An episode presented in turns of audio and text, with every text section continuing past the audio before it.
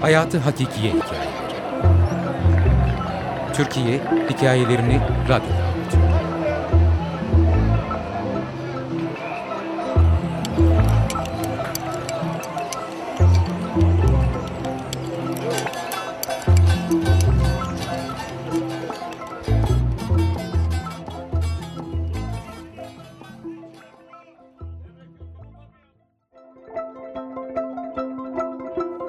Doğa gitmiş.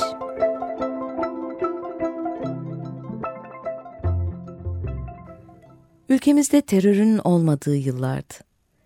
Teknolojiden uzak ama insanlıkla iç içeydik. Benim bulunduğum yerde ağaç yok denecek kadar azdı. Ancak kazalara gidince ağaçları görebiliyordum. Orman yoktu, taş çoktu. Çocukluktan yeni kurtuluyor, ergenliğe yol alıyordum. Duygusal bir çocuktum. Beni duygulandıran şeylerin çokluğu nedeniyle hep coşkuluydum. Ağlamakta, gülmekte kolaydı benim için. Kız kardeşimle Diyarbakır'dan Elazığ'a, oradan Erzincan'a, sonra da Gümüşhane'ye gidecektik. Her ilde konaklamak zorundaydık. Zira bir şehirden diğerine günde yalnız bir kez ve tek bir firmanın seferi vardı. Otobüs sabah yola çıkıyor, Allah ne zaman kısmet ederse o zaman gideceği yere varıyordu. Lastikler patlayıp duruyordu yolda. Yollarda, lastikler de çok kötüydü. Otobüslerse arıza yapmadan gidemeyecek kadar eskiydi. Geçitler, tüneller olmadığı için dağlar döne döne zirveye çıkıp sonra ovaya inerek aşılabiliyordu. Tehlikeli yerlerden geçerken riski göze alamayan yolcular inip yürüyor, düze çıkınca tekrar otobüse biniyorlardı. Mevsim sonbahardı. Sonbaharda yolculuk daha da zordu. Yağmur, çamur, rüzgar ve sis arızaları arttırırdı. Hele heyelan olursa daha da dramatik olaylar yaşanırdı. Allah'tan henüz Ağustos'un sonuydu da hava muhalefeti çok değildi. Yolculuk boyunca değiştirdiğimiz otobüsler arızalanma yarışına girmiş gibiydi. Gelen gideni aratıyordu. Yolcular canlarından bezmiş halde söyleniyor. Firmaların, şoförlerin, muavinlerin biri bitiyor, diğeri kalaylanıyor. Ne ülke, ne top, ne ülke, ne toplum, ne şans, ne kader kalıyordu söylenmedik. Hatta otobüsler bile homurdanıyor. Pardon, homurdanmak ne kelime? Homur homur homurdanıyor. Arada bir de of çekiyordu. Otobüste bir tek ben geçen zamanı, gecikmeyi, yorgunluğu önemsemiyordum. Keyifliydim. Tehlikeli yerlerde otobüsten inen olursa ben de iniyordum ama etrafı seyrederek dağların keyfini çıkarmak için iniyordum. Sonbaharın bir başka özelliği kışa girmeden doğanın son çılgınlıklarını sergilemesiydi. Dağlardaki orman örtüsü insanın aklını başından alıyordu. Anlatılmaz ancak yaşanır bir güzellik. O yörenin insanları bunları hep gördüğünden midir nedir?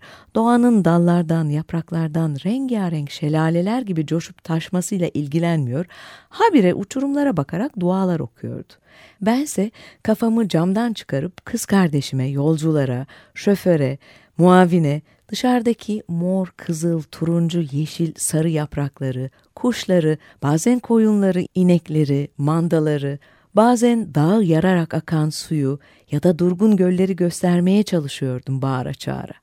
Başımı içeri sokamadığım için rüzgardan dudaklarım çatlamış öksürmeye başlamıştım gümüşhaneye varamadan anjin olacağımı düşünmüştüm. Yolcular bana önce gülerek bakıyordu ama sonra öfkeleniyorlardı. Hatta bir keresinde biri dayanamadı. Bu kadar çok bağırıp çağırma. Gideceğin yerlerde bunlardan çok var. Çek başını içeri azıcık sus dedi. Birkaç dakika sustum. Ama sonra yine dayanamadım. Geçtiğimiz yerlerdeki ormanların renk cümbüşünü dua edip duran yolculara ve kız kardeşime uymuyorsa tabii avaz avaz duyurmaya başladım. Benzin kokusu ve arabalar hasta ediyordu kız kardeşimi. Kusmamak için başını omzuma dayayıp uyumak istiyordu ama ne mümkün. Ben ikide bir zıplıyorum. Çevredeki güzellikleri ona göstermeye çalışıyorum. Kız kardeşim otobüslerin birinde yine dalmıştı. Hatta ben bile biraz uyuklamıştım. Uyandığımda hava kararmak üzereydi. Yine bir yere varmak üzereyiz diye düşündüm. Ben hareketlenince kız kardeşim de uyandı. Abla bir rüya gördüm dedi. Hayırdır inşallah ne gördün diye sordum. Otobüsümüz bozuluyormuş. Gül Palas diye bir yerde yatmak zorunda kalıyormuşuz. Ama bize verilen odanın kapısının tokmağı ve kilidi bozukmuş. Kapının arkasına bir masa dayamaya çalışıyorduk diye yanıtladı. Hayırdır inşallah dedim tekrar. başını omzuma dayayıp yine uyumaya başladı. Hava karardığında yani artık bir şey görme şansım kalmadığında ben de yolu gözlemeye başladım. Otobüs vakitlice varacak mı varacağı yere diye telaşa düştüm. Çünkü yine arıza vardı. Şoför, muavin ve bir de çok bilmiş yolcular arabanın kaportasını açmış, kafalarını eğmiş bir şeyler yapmaya çalışıyorlardı yine. E yine başarısız oldular. Farlar bozulmuştu, onaramıyorlardı. Allah'tan bayır aşağı inişi bitirmek üzereymişiz. Bazı yolcular aşağı indi, ellerinde fenerler, şoföre yol gösterdiler. Böylece indik ovaya. Konaklayacağımız yerin kapısında kırık dökük küçücük bir tabelanın üstünde soluk bir yazıyla Gül Palas yazıyordu. Şaşırmıştım. Bize bir oda verdiler.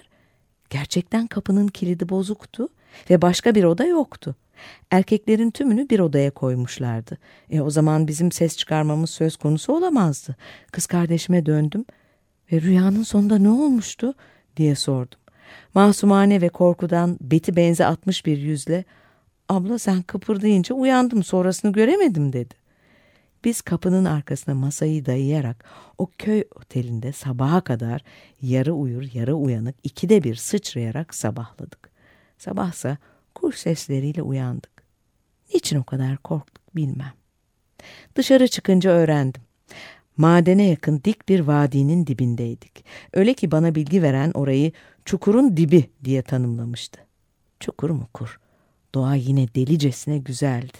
Yamaçlar kızıl yapraklı ağaçlarla dolu. Ağaçlar göğe yükseliyor. Kuş sesleri müzik dersinde dinlediğimiz Paganini'ye keman parçalatır. Hafız Burhan'a ilham verir. Öyle coşkulu. Dünya çok güzel bana. Yıllar sonra yine sonbaharda araba kiraladım ve o yöreye tekrar gittim. Anılarımı tazelemek istedim. Ne yazık ki geçitler ve tünellerle dağlara boyun eğdirilmiş, gidiş gelişi farklı asfalt yollar yapılmış, bir günlük mesafe birkaç saate inmiş, onlarca otobüs firmasının son model otobüsleri de apoletli şoförleri, yağız delikanlı muavinleri ve ikramlarıyla yolculuğu kolaylaştırmışlardı. Ama ortada ne o çılgın renk cümbüşü içindeki ormanlar, ne en güzel müzeye taş çıkartan dereler ve ırmaklar, ne de koyunlar, inekler, kuşlar kalmıştı. Hem hayal kırıklığına uğramış hem de açıklayamayacağım acılarla durumu yorumlamaya çalışmıştım. O zahmetli yolculuğun uzun sürmesine sevinmişken daha zahmetsizce yaptığın bu yolculuğun çabuk bitmesine sevinmiştim. Doğayla birlikte avaz avaz coştuğum o günler daha güzeldi. Teknoloji gelmiş ama doğa gitmişti. Doğa gitmiş. Yazar Gülali, editör Birgül Oğuz, okuyan Tilbe Saran. Hayatı Hakikiye Hikayeleri Türkiye hikayelerini radyoda.